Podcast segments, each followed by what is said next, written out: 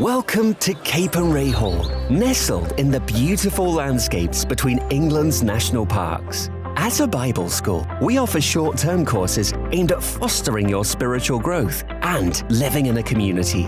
Our historic manor house has something for everyone.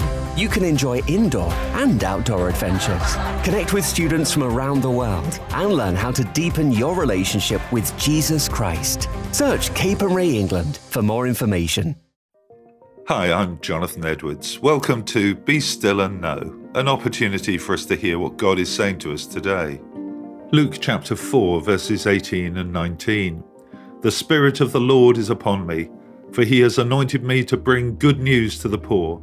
He has sent me to proclaim that captives will be released, that the blind will see, that the oppressed will be set free, and that the time of the Lord's favour has come. These are the words that Jesus read in his home synagogue in Nazareth. They came from the prophecy of Isaiah, and Jesus read them from a scroll during the Sabbath service. So far, so good. But he didn't stop there. Having handed back the scroll to the attendant, he informed the congregation that the scripture they had just heard had been fulfilled that very day. Everyone spoke well of him, but they were amazed that these words should come from the mouth of Joseph's son, a mere local lad. Then Jesus went on to speak of how, in the time of Elisha, many people in Israel had leprosy, but only Naaman, a Syrian, was healed. The congregation did not appreciate Jesus pointing out how God had blessed a non Jew, and they mobbed him, forcing him to the edge of a nearby hill. Jesus' ministry brought good news to people. And these verses remind us that it took many forms. Jesus was a preacher, but also a healer, and he came to set people free from many different forms of oppression. On the face of it, you would expect people to be thrilled to receive this good news, but they weren't. They wanted to make sure that God's blessings stayed with the Jews, and any suggestion that other people could be blessed was too much for them. Our world today desperately needs the good news that Jesus came to bring. The people we meet all need to know his forgiveness, healing, and liberty.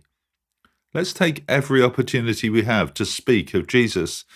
And I encourage you also to pray for Premier, which will have contact with hundreds of thousands of people today.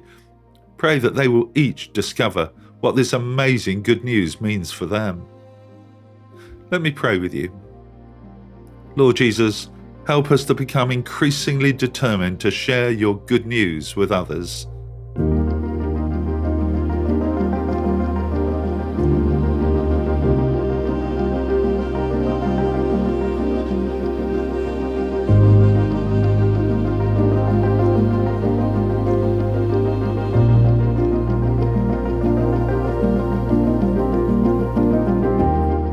Amen. Well, thanks for listening.